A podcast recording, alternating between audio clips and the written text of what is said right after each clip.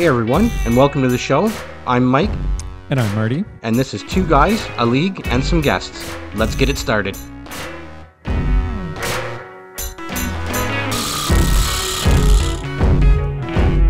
Okay, maybe we'll leave the last few as a surprise for this because uh, maybe we'll just go off the cuff a little bit. But uh, I think I think we're I think we're pretty much ready. So, um, all right, everybody, this is our, our first ever show.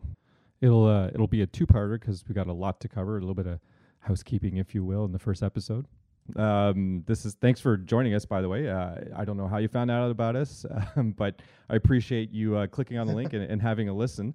Um, hopefully things go well, and uh, and and we'll just get right into it. So um, so I, I guess maybe just a, a quick, a very brief um, history of why this is happening. Mike and I are in a, a hockey pool.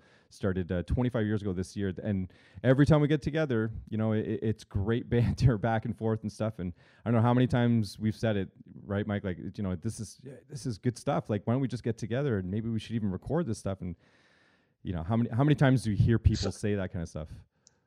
Some of the content that we would have had from some of those draft parties, boy, I'm telling you. It would, yeah.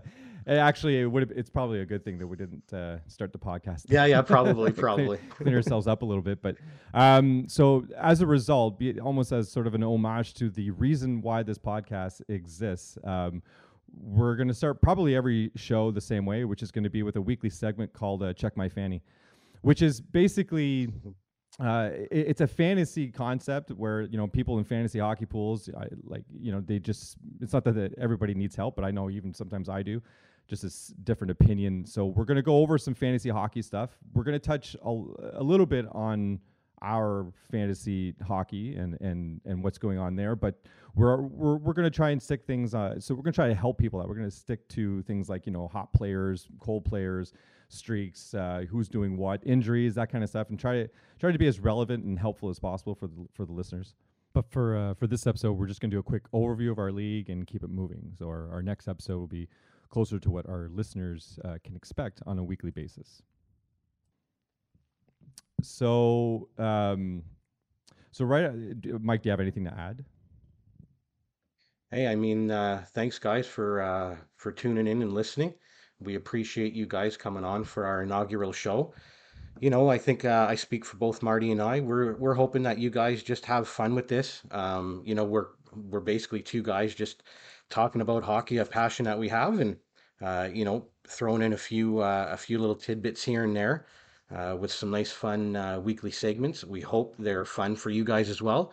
Um, so let's uh, let's get this started, Marty. All right. So good. Um, the the first thing I want to mention, it, so it'll be our, our our so we're right into the check my fanny part. So our hockey pool, like I said, is 25 years uh, running, which is on its own pretty pretty impress- impressive. When I heard that this year, it's funny. It didn't hit me when it was 24 years, but it hits me when it's 25 years. Um, Oh, it hit me too. Oh yeah. yeah.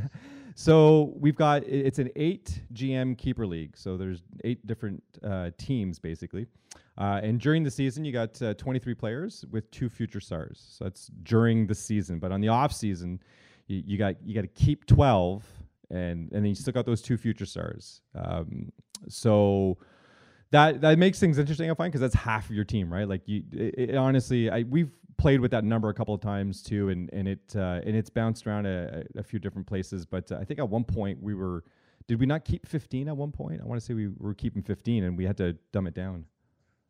I believe at first it was yeah like 14 or 15. We brought it down. I think Yeah. when we uh, did uh, the little bit of an expansion there in the uh, in the beginning of the uh, Yeah, and it made itself, it made things uh, a lot more interesting and a lot harder to pick those players because it made certain players be available at the draft. So that was kind of a big deal. So, um, but then during so during the week though, so this is what happens. So you go up head to head against another GM who's uh, you know so it's you versus him for the week. So that week slate of games, which starts on Monday, ends on Sunday. However many games your players have, you got to collect those points and how many players you've got. So you got to dress nine forwards, four defensemen, and two goalies. So, and the way the, the points work out is pretty typical, pretty standard. One point for a goal, one point for an assist for forwards. But new this year was two points for a goal for D and one point for an assist, which when I was thinking about this only today, um, so so it suggests, right, like a, a, a defenseman, you know, it's harder for them to score goals, so we give them two. Okay, why don't why aren't we giving five points for a goalie to score a goal? Why isn't that a thing? And maybe three points for an assist or something like that. Hey, listen, uh, it's definitely something that we can come up with uh, at the end of the year. Something that we can talk about, which But does it uh, sound ridiculous? another- Are, are, we- are we like? I "Ah, don't- I don't think so." There, five points for a goal. But that's what I mean. Like it- like it, it's again with two points. won't come for- into play very often, obviously. No, So exactly, yeah. But an assist does. But an assist does in the sense of like you'll see an assist from a goalie. Like let's say a goalie will get what, what would be like a high assist season for a goalie? What five? That'd be really high. Yeah, I think. right so around that area. Let's say. say let's say we made three points for an assist. That makes it an extra fifteen points. Is that going too far? Because you know who knows? Like I I don't know. Like it, it just because again with the the whole defenseman thing this year, two points for a goal. I'm like, well, if it's hard for them to score a goal, imagine what it's like for a goalie. You need the net to be empty, pretty much, right? Certainly something that we can bring up at uh, Uh, our next uh, collective agreement. See, we're already changing the league by starting this podcast. Ah, yes. Yeah, yeah, we'll see. I, I have a funny feeling some of those GMs are gonna be like, nah, nah, this is settle down there, Marty. You're being ridiculous. Um, What are these two guys talking about? Yeah, they're already ruining the league. Um, so the other, a couple other things I wanted to mention. Yeah, so for goalies, yeah, okay, so there's no goals and assist specialty points there, but they do. They get two points for a win, three points for a shutout. Combined for a shutout is five points at that point. Um, no daily transactions, no add drops, that kind of thing. Um, uh, rules and dates, that kind of stuff revolve around the NHL. We've always tried to maintain um, a similar footprint that the NHL has. Like whatever it is the NHL is doing, that's what we're trying to do. We're trying to really, really pretend like we're actual NHL GMs and and we're running a real league. We're running a real team here, and try to get it as close as possible. That's and that's. I, I honestly, I think we- I think we've done a pretty good job with it. It feels it feels special Oh, I think of, we've done an excellent job. yeah. Wow. There you go. So yeah. So two two people out of eight so far. I think it's great. I'm gonna post on Twitter each team and their full roster, and then I want our, whoever our fans end up being to actually vote on which teams they feel are the best ones. You know, you can go ahead and put them in all orders if you want. I believe uh, this is one, two, three, four, five, six, seven, eight, or just say, yeah, this team's gonna win, whatever. However you guys want. Um, but I'm gonna put it on our on our Twitter feed and and our Twitter feed is actually at two galag, so that's two G A L A G. But uh, we also mentioned at the end of the show. So, anyways, just stick around to the end of the show. You'll get some more information about that. But so moving right along, Mike, unless you had anything else to add. No, no, I'm I'm No? stoked for this next little segment that we got for these guys. So yeah, so this next, so this is not a weekly segment. So this this one is Kraken the Kraken. So the Seattle Kraken. I mean, this is you know what, yet another new team. This is the 32nd team, right? Which they, I believe, they retired the number 32. One of the first things they did in the They did, they did the ceremony is cute. Did Vegas do that? Did they retire No, they're 31? the, no, if, no. I believe that they're the only ones to ever. Uh, Like, I is that a believe they're the only ones to ever retire a, a number on their first night of existence, so to speak. Yeah. What do you feel about that? How do you like? What do you? How does that make you feel inside? Well, I mean, at the end of the day, I think uh, it's a nice homage to the fans. I mean, they they are. Uh, Oh, it's a know, fan reach. tip You of the- at- that's a fan reach? Okay. Well, no, it, it it's it, I, I believe it has to do with the amount of uh, uh, tickets that they had um, uh, pre-sold or that people had uh, uh, applied Oh. for. I believe it was thirty-two thousand. Uh, so oh, I of thought it was because they're the 32nd team in the league. I, I, that as well. It's it's because of both numbers. They're the 32nd team in the league, and also because of the amount of tickets that people uh, applied for. Uh, there were 32,000 cool uh, applicants applicants for uh, for season tickets, if I'm not mistaken. That's Um, nice. Oh, absolutely. So I mean, to to to basically have that up there on the first, uh, you know, their home opener, and uh, you know, to to start things off with a bang, so to speak, you're Yeah. really kind of saying to the fans, you know, we're we're we're dedicating this number because of you. So Yeah.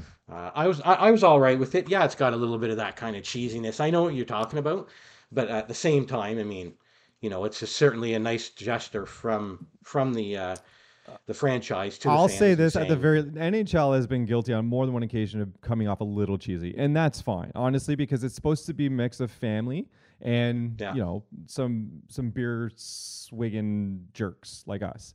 So I'm fine with the cheesiness. Honestly, there is a place for it, and it's okay. And when I saw it, I thought, I honestly, I, I just chuckled a little bit just because I thought, well, that's pretty cute, and that's about as far as I went with it. I never, honestly, I never really gave it much more thought than that. A um, couple of things I want to highlight about what I do really like about uh, one thing that they did. So, the, so of the eight founding partnerships that they started out with, four are commercial. Like I think it's Starbucks, Verizon, and an airline and something else. But the other four are community and climate based. Um, they're so they they really went with some important topics, which I thought was awesome, and especially with the climate thing. Well, Obviously, right? It's it's a climate. What is it? Climate change arena? Is that what it's called? And Yep. that's Uh, climate climate pledge. Climate pledge that's what it is sorry.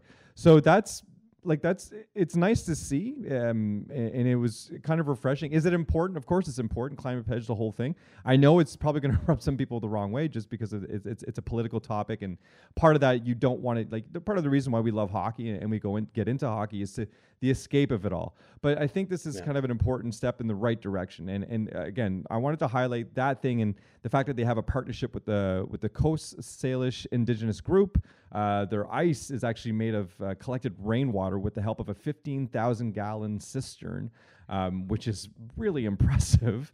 Um, and then their first net zero certification sports arena. So these these are important things that like, uh, hit me right out of the gate. And when I heard about these things, I went in and I started looking at it, and so it, it engaged me. So if for nothing else, it, it gets the conversation out there and it gets people looking into it. And you know what? It, the ex- it makes the experience that much better. I think there's a live wall as well, which are always really cool to see. I've always loved a live wall. For those of you who don't know what a live wall is, is basically exactly what it sounds. It's a big giant wall filled with plants and, and things that live there. And it, and it's honestly, it's it may sound ridiculous, it may sound funny, but it's these little things that are actually kind of interesting, kind of cool that I like. But on to the really important stuff, the team. What do you think of the team? Like, what do you think? Where do where do they go? What happens?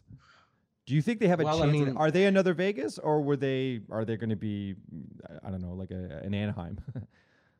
Well, I mean, at the end of the day, I think we can both agree that Vegas was kind of a one-off. I mean, you Yeah. know, I, I won't go over all the details, but we know that through trades and they were able to really manipulate the league a little bit and kind of, you know, take advantage of it that way. So with Vegas, you know, putting such a big imprint and and, and such a successful uh, uh, beginning of their franchise, Mhm. you know, Seattle was always kind of behind the eight ball a little bit that way. Um, Yeah, you know, I th I think at the end of the day, like most expansion teams, you got a bit of a pluckier team, a kind of a hard-working team. yeah. Um, how many games they're going to win? I mean, that's that's obviously yet to be seen, but uh, uh, I I'll- certainly think that they're going to be a competitive group. Yeah, and I think they did. So when the when they released the list of players available and that kind of stuff, I think they did a really good job of getting getting after a plan. So like it, it really seemed like when they were the players they were picking, they weren't necessarily at random. They weren't necessarily all the best ones. Like as an example, they could have gone out and gotten Carey Price. They d- chose not to. They ended up going after Grubauer, which to me makes more sense. So a couple of pieces that I really did like was a Grubauer, a Giordano because you needed some leadership because they were going to go young, obviously, and they did. They did not completely young, but they needed somebody in there who knew what they're going to do and sort of anchor that defense and and help and make sure Grubauer had some help as well. Uh, Vince Dunn, so th- that's what I liked right there, the defensive pairing is Vince Dunn and Giordano, the two together. Like Vince Dunn is going to be a beast. Honest to God, I think he's going to at some point he's going to lead that league in or that team in points, and it won't be because of the fact that they're an expansion team. I think he's going to be very important to this team. Maybe not in points, but he's going to be very important to this team. He's going to eventually anchor everything that they've got going on there, and he's going to be a huge cog for that team. Um, McCann, uh, I think it's too bad because McCann did really. He's going to do very well. He's done very well, and I think he's given more responsibility offensively. He could really explode. But they also went out and got Gourde, and Gourde's going to be given the the bulk of the offense, the, chances. To And- me, and it- he's he's kind of the epitome of that team. Like yeah, that that kind of player to me is going to kind of personify a little bit what that team and that franchise is going to be about at the very least for the first couple of years, right? yeah, yeah. Until they can kind of build that prospect cupboard up and really get some homegrown talent in there. Um, absolutely. I mean, great great start with Matty Beniers uh, at number two overall. So you know, They're not a dumb. as with any ex- Francis knows what he's doing, oh yeah, and and they're and they're they're going to be guided very well in that regard. And by the way, thank you very much, Francis, for taking Larsson. Oh my God, that Hall for Larsson trade. It's the dumbest thing I've ever seen. I know Chiarelli's got a laundry list of bad trades, but I'm sorry. That straight up Larsson for Hall, I inexcusable. So thank you for taking him. Just it'll never go away. The memory will never go away, but not having him on the team is a huge benefit. So thank you for taking him. you know what, Marty, and sorry to chime in here. Um, in regards in regards to Adam Larsson, you know, I, I totally totally understand and see your point as an Oilers fan. I I, I absolutely get it. Um, but it was kind of funny because I was just about to to mention beforehand that uh, You're going to defend this play- the aren't you? Well, no, no, not no, not at all. I just think that he is better slotted in Seattle than he ever was in Edmonton Oh, because fair, you and yeah. you and I both know as as the main piece coming back in that Hall trade, he was always going to be seen as this number one Yep. stud defenseman, or at the very least, or at the very least, a fan base was going to want that out of him because look what you gave up. Exactly, But- and that's not his fault. No, not at all. No. Not at all. But I, I can. Still a good player. He's he's he is much more. Uh, he's slotted in. Sorry, much uh, better uh, in Seattle, and I think that that type of a player in that situation and slotted in the right in the right place. Right now, he's on the successful. second. He's on the second defensive pairing, and he's nowhere to be found on the power play, which makes sense for him. It's not, and it's not solid. Everyone's got a, a role to play, and I think that's his role. I mean, he's not a power play guy to No. to me. You know, uh, I mean, depending on what you have available to you as a defensive core that particular game, Yeah. maybe that changes a little bit and he slides into uh, power play too, Mhm. uh, or something like to, to that It effect. could, but he's never But done well think- in that role. It, it's a, he's a defensive specialist, and that's where he needs to be. And honestly, you need that in a top one or two pairing. I get that, and that's fine. It- and it depends on the structure of your team, of course. But in an Edmonton team, it made no sense. And you're completely right when you said that. In a Seattle system, it makes a lot of sense. In the number two slot, where you know he's playing on not the most offensive team in the league, we know that much, but he's going to play with uh, Doins- Donskoi, um, Wennberg, and Eberle. So that that's a good that's a good five. Larsson and Lauzon, who I don't know much about, um, but that's a that's a solid five for your second line. So they did they did well I there. mean, he's at the very least he's going to be a serviceable defenseman for you. I Yep. mean, he will. I, I wouldn't say that the guy's actually going to. He's not going to hurt you in a defensive uh, No. aspect. That's for sure. No, he's gonna he's gonna hold the fort for sure. I- I just want to mention that there are two uh, key members of this team currently injured, and I know Grubauer is is the goalie that they went after, and he wins them games now. But you need to understand having um, was it Chris Dreiger? He he was in Florida right last year. Yeah. He and he gave Bobrovsky a run for his money. Now it didn't help that Bobrovsky wasn't necessarily playing that great either. Um, but he having that type of backup goalie that pushes your starting goalie to be that much better because I'm worried about my job. And I also feel like they're going to work well together. They're going to be good teammates for each other. I think that makes your goalie situation that much better. I, I'm not necessarily saying that you know Grubauer couldn't do it on his own, but what I'm saying is knowing you've got Chris in the background, that that right there is a, and then you don't got to worry about your goalie situation for years to come. That's fantastic because Chris is Dreiger's young, so that's the goalie of the future for you. But so is Grubauer; he's not that old either. So you've got a great, super bright future in goal with those two guys right there. Like they're that's just brilliant job in drafting on that case.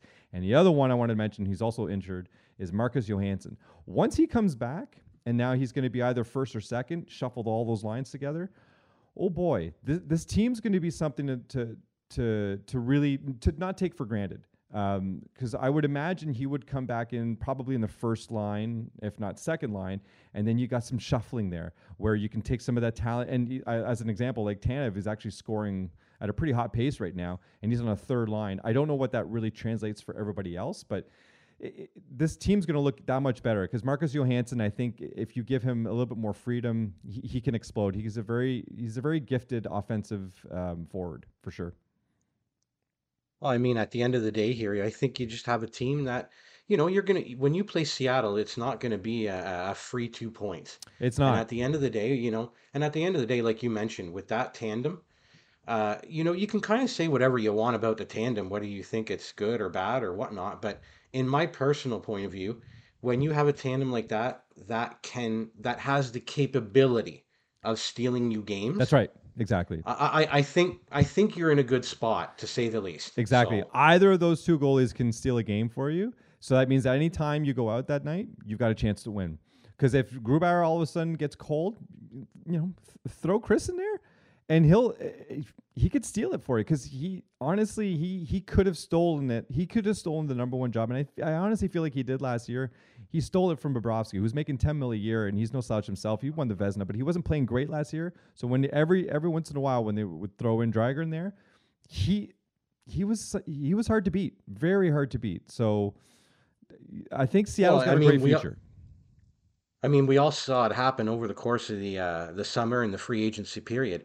I mean, uh, and I, I apologize if I butcher his name, but Chris Drieger, I Oh, think it is. Drieger. I'm Okay, not. I'm I'm I'm not. saying it wrong. I, I'm not. I'm not 100. percent But you know what? I. th- We're Um, human. We make folks know who. Folks know who we're talking about. That's right. Um, at the end of the day, this guy was supposed to be your number one uh, goaltender Yeah. before you kind of got to free agency and things fell apart a little bit between Colorado and uh, Grubauer. Yeah. So So good on good on him for going out and getting Grubauer. I Yeah. mean, uh, you know, I- I think you used some of the cap space and you got yourself a great tandem in net. And at the end of it's something me, that at the end of not a day- lot of teams can boast about. Quite frankly, there are not that many great um, goalies out there, in my opinion. Like, I, I, and I honestly feel like this is one of the teams that has that goalie situation figured out. Uh, a couple last things I want to mention actually is I do I honestly love the name, love the logo, love the colors. I think they nailed the head or hit nailed hit the nail on the head with all of that stuff. Um, and last thing, if you if listeners out there, if you haven't seen it yet, check out the game they had against Vegas, the first game. They did a visuals like only Vegas can with uh, the Kraken coming out of the ice. If you haven't seen it, you need to check it out. It's awfully impressive. Um, it was, in my in my opinion, actually was a little bit of respect thrown at Seattle. Like, welcome to the league. It's pretty cool. Even though the whole, I, I don't want to give it away, but anyways, check it out. It was really really neat. I don't, Mike, did you see it? I did actually see the uh, Nice. uh, the performance they put on uh, whenever they were uh, hosting Seattle. It was quite something. Uh, Yeah. again, I, I don't want to give it away either. People can go ahead and check it out. It's quite uh, quite a nice little presentation. Uh, the one thing that, uh, that I will say, Marty, if I may, um, is the sight lines in that arena. Uh, again, I won't give too much away, guys, but if you go and check out, uh, uh, you know, maybe some highlights or, uh, you know, literally plug that into your uh, uh, to your internet browser, um, they there's some great sight lines to that arena. The uh, the I believe the last few rows at the top of the arena are actually um, street level. Uh, which basically means that the building itself has been receded into the ground, if I'm not mistaken. Um, and Wow. street level can basically walk over to the top of the, what is the top of the building, so to speak. And uh, they've got full-on glass panels is there, and That's awesome. I didn't can. know that. Uh, so it, it was quite some some some nice sight lines, something that's completely different, uh, Yeah. just like the whole uh, arena itself, like you had gone over earlier in the Yeah. podcast there. Cool. Awesome. I, I really didn't know that. And that's actually a very interesting concept. I hope other uh, arenas take that into consideration because that's a really neat, uh, that's a neat idea. Neat little feature. Oh, it's just a little something that uh, differentiates themselves from other arenas. Yeah. Um, okay, so we're gonna try and move things along here a little bit more. We've got another weekly segment we kind of want to tap into. We're gonna the name of this one's Oily Habs. Um, so I, I don't know if you can tell, but um, I am a huge Edmonton Oiler fan. That's not that I'm from Alberta or Edmonton or anything like that, though I did live in Kananaskis, Alberta for a little while. Um, absolutely loved my experience there. It was amazing. But um, no, I just I grew up in the '80s. You know, loved the uh, the whole Gretzky, Coffey, Kurri, Messier, the winning cups. I mean, who doesn't love all of that? So I fell in love with them early, and I honestly, it's one of those rare sports teams that I never wavered from. I've I've kind of fallen in love with a couple of different baseball teams and basketball teams, but Edmonton's always been my team, and and I just love them. So uh, Oily Habs is a segment where I'm going to check in on the on the Oilers, and Mike, I'm going to check on the Habs. that's his team. Um, have you always been And with uh, like it's just it's just that comes from your dad kind of thing, or Comes from dad. Yeah. Okay. As with most uh, young guys, uh? Yeah, definitely right, came yeah. from dad. Sicknesses, you mean? Yeah. Um, you know, he he, he uh, threw the games on. I remember uh, back in the day, it was eight o'clock starts. Uh, so you'd have a late, late game. It'd be like 11, 11.30 sometimes, and you're still watching a hockey game, especially if it went in overtime, right? Yeah, that's good stuff. So I remember all those uh, those memories with Dad, and of course uh, he was a big Habs fan himself. So you just kind of emulate your father, and yeah. I just kind of hooked on to the Habs, and So now I feel. realize. sorry, go ahead. No, go ahead. It's all good. I was just gonna say, and and do realize that I pick for a team where you either love that team Yeah. or you hate them. we're we're part we're we're part of that group where there is no uh, gray area, and I am more than fine with that. See, and that's where I feel I differ because I I don't and I my dad's probably going to hate me for saying this cuz grew up a Boston fan because my father was a Boston fan. Um, now, I don't hate the Habs, but I don't love them. But I will cheer for the Habs as long as they're playing against let's say an American team because at the end of the day I want the cup in Canada but I will not cheer for the Habs if they're playing against, say, the Leafs or the, even the Senators, um, who neither of those like neither of those teams I'm a big fan of either. But because it's the Habs, I'm gonna pull for the other one. Not because I like the other team more, but because it's the Habs. So you see what I mean? I do live in the gray with them. I hear what you're saying. Yeah, I'm one of those rare fans where like I'll live in the gray with the Habs, just as long as they're playing against the Americans. I like them. A Canadian team, not so much. So, but Fair uh, enough. I do feel that this is, this segment is a bit unfair because clearly my team is way better than yours. Like it's not even close. So I will have Hey, way more fun with this segment than you will. Hey, listen, if this podcast does what we want it to, we'll be around and it'll be the other way. So Oh, I don't All know good, about that. buddy. We'll see. That- we'll see. But there'll be, there'll be a day. There'll be a day. all right. So do you want to check in on your Habs right now? Like, or do you just want to Absolutely. just go over a few things because uh, we want to save some stuff for the second episode, of course. Well, I mean, ju- just for the listeners, uh, we're just going to be going over basically our uh, expectations of the team and Yeah. uh, whatnot. We know we're a little bit into the uh, start of the season here already, but to go over what I was really looking for from my Habs, um, you're looking for a lot of growth from the youth, right? Uh, Yeah. I mean, I think I think I speak for everybody with no price and no Weber. Uh, the, the literal backbone of how this team was built is not even in place at, at the particular moment. So, Yeah. uh, you know, even before going into the season here, getting the news with Price and the player assistance program, it was a case where, you know, you, you, I am a realist as well when it comes to my team, and, you know, you hope for the best, but let's call it what it is. Uh, it will be a very, very tough season. Um, but on the plus side, you are hoping for some growth from that youth. Uh, and of course, uh, with the uh, difficulties that Drouin had at the end of last year, Yeah. you are hoping that a, pl- a player that's coming back happy uh, and content Mhm. and uh, more comfortable uh, in his own skin, from from what I can understand, Yeah. um, you know, you're looking for some positives from that as well. So But I think uh, all all is not from a hockey all is not lost. like if you if you want to if like if you want to talk hockey, I mean, if you want like uh, it the the struggles that Price is are going is going through and doing went through and and probably still going through. Those are human aspects, and, and they're you know my heart goes out to them, and I, I wish nothing for the best, nothing but the best from for, Oh, for both of them, honestly. From a hockey's perspective, though, at the end of the day, this team is trying to win games. They're trying to win a cup, and that's Bergevin didn't didn't you know didn't suggest this season. I believe he even came out and said, "No, we want to get back to the playoffs and continue down that path." Right, and that was that's the goal, is it not? Am I wrong? Did he not say something along those lines? no. I mean, hey, the team.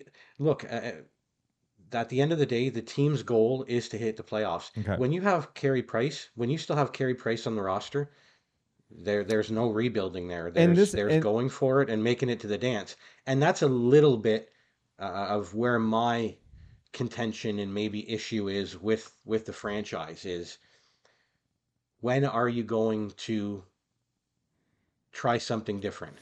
Exactly. mean, and that's and that's always to- and that's been my push for I- it's, it feels like forever but I, I it frustrates me to no end that Bergevin's leash instead of you know you know after I, I- putting last year aside I feel that Bergevin is one of the luckiest GMs in the world. He he benefits from this team being lucky at the at exactly the right time, like nobody I've ever seen. His leash gets extended as opposed to being retracted when when things go wrong. It seems like he's got like he's got a weird.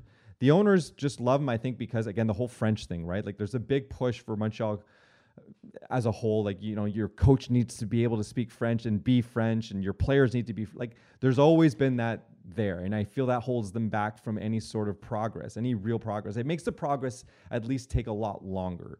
And it seems yeah. like because they're the last canadian team to win the cup that they're still they still want to bring that up they still want to talk about that but that was back in 94 it's time to let that go. You have what have you done for me lately? Thank you, Janet Jackson.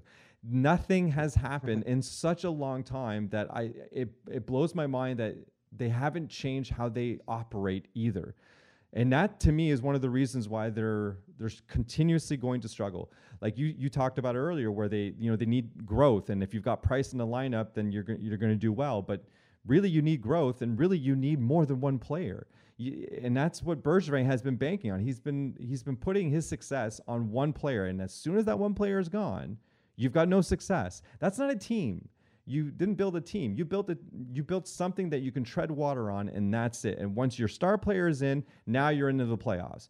And I will say this: when the Canadiens make the playoffs, they have the luxury of having lore with them. There's no other team that can bank on a playoff situation the way the Canadiens can because there's something special about when you make it to the playoffs, the fans, the media, the atmosphere, the energy that comes alive. If you believe in spirits, if you don't, I don't care. I do. I think something comes alive. I think the Stanley Cup's ears perk up a little bit and go, whoa, whoa Montreal, oh, Montreal's in the playoffs? Oh, okay, let's go, let's go. And you Montreal gets that extra little push. That's your that's your secret player, it's your secret weapon. But you got to make it. I know what you mean. I know what you mean. Like there are very, very few teams that can pull from that laura I'll use your term. They they can pull from that from years and years and years of playoff successes mm-hmm. and just the atmosphere in that building during playoff time. It's impressive. I mean, whether you're whether you're a Habs fan or not, it, it is it is impressive. Yeah, it is. Um, I mean, but I mean, having said all of that, they're in a tough spot. They're in yeah. a real tough spot. I mean, the division that they're in, yeah, uh, the situation that the situation that they're in, the situation too, yeah, it, for sure. It, I mean, now and that, but that, but this again, this proves my point even more. You know, you've got Price that's out, and also Weber, obviously. But I mean, they, they Weber has been in and out injured throughout his career in Montreal, anyways, and they found ways to win. It's really about Price. And what bothers me, I mean, me, it's that drop off, right? Uh, it's, it's that drop off. Once, and the problem with this drop, this drop off, I mean, this should almost be a, a different term. This drop off is too massive, and they banked on Allen being able to pick up the slack, and that's, I mean, any casual fan will tell you that's a mistake. Allen can't do this. He couldn't. That's why St. Louis let him go the, he was done. Not that he's done as a player that you can't like he's not a good backup goalie. He is. He's a phenomenal backup goalie. But you're turning to him to carry the load on a team that doesn't have anywhere else to turn to. That's too much for Jake Allen. It's way too much. He didn't have that in St. Louis. If he couldn't do it, he had other players who can pick up the load. Now you're asking him to not just be a great goalie, but be the best player on that team. He cannot do that. He won't. He's maybe 10 years ago he could have, but he's not now. And as a result of this, look where you're at. You're, you're, you're not going anywhere. You're going to have to sit back and wait till Price comes back. And when he does, hopefully things work out because you've got nobody else on that team who's going to be able to pick up the slack. You don't. Gallagher at one point was supposed to be that. He's not. Has he not been relegated to the fourth or third line?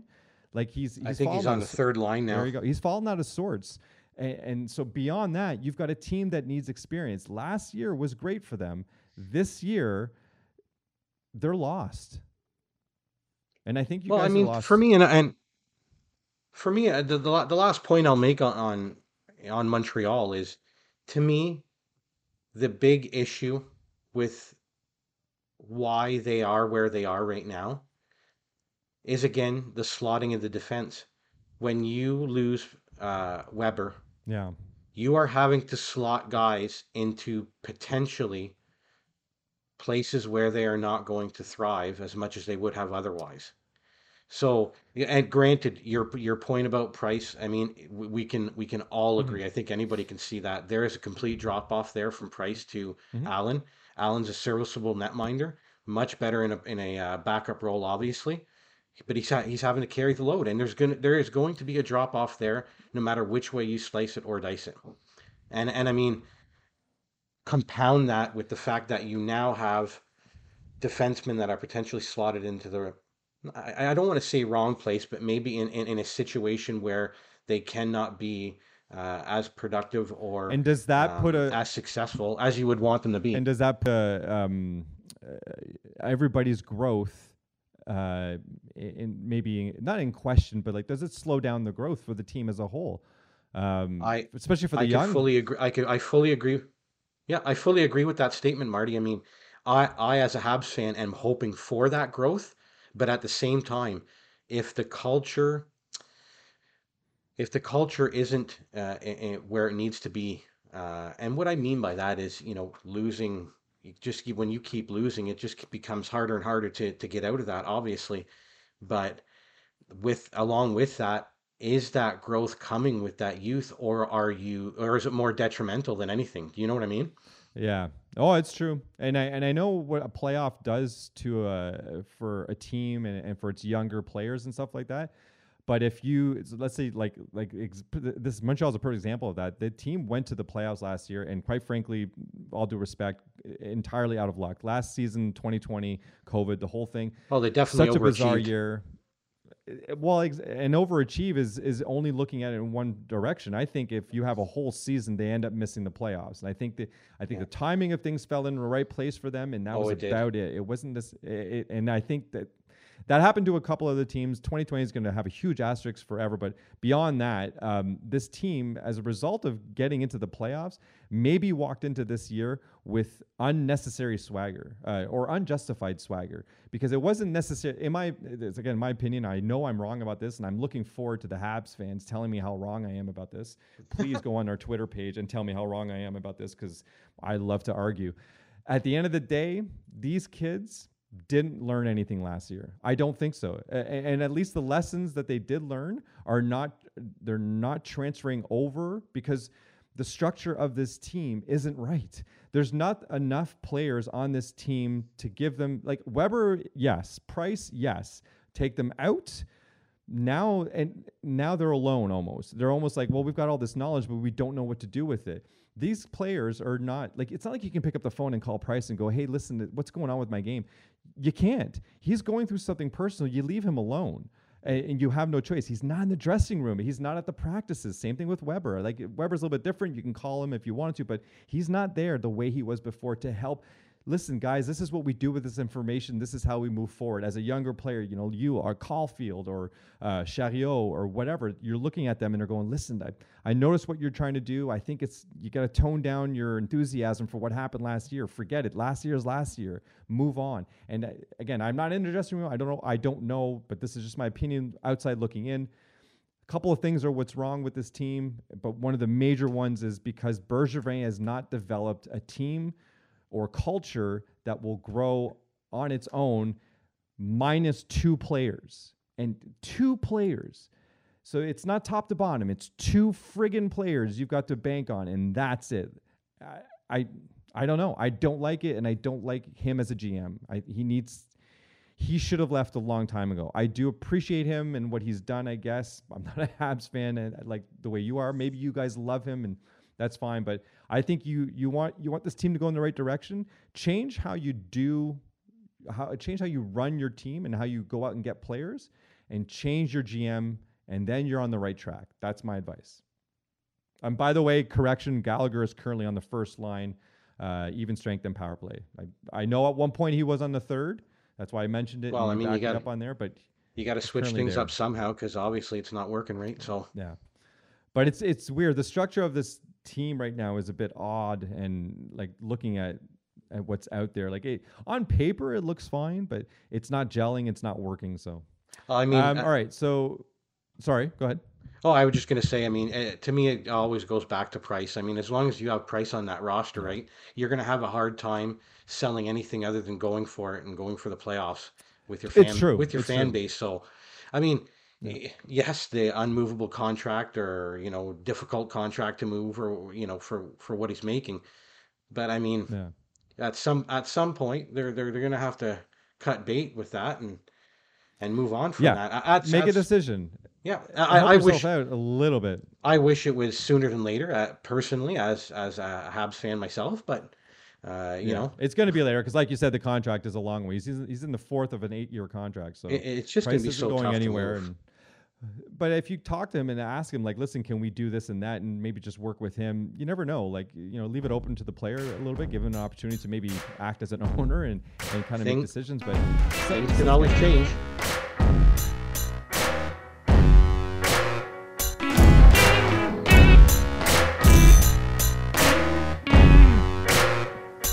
Thanks to everyone out there for listening. If you're interested in reaching out to us, you can email us at two guys, a league, and some guests at gmail.com. You can find our latest episodes at rss.com slash podcast slash tugalag. Or you can follow us on Twitter, where you can find all of our info. Our handle is at tugalag. That's the number two, followed by G A L A G. Thanks for listening, and until next time.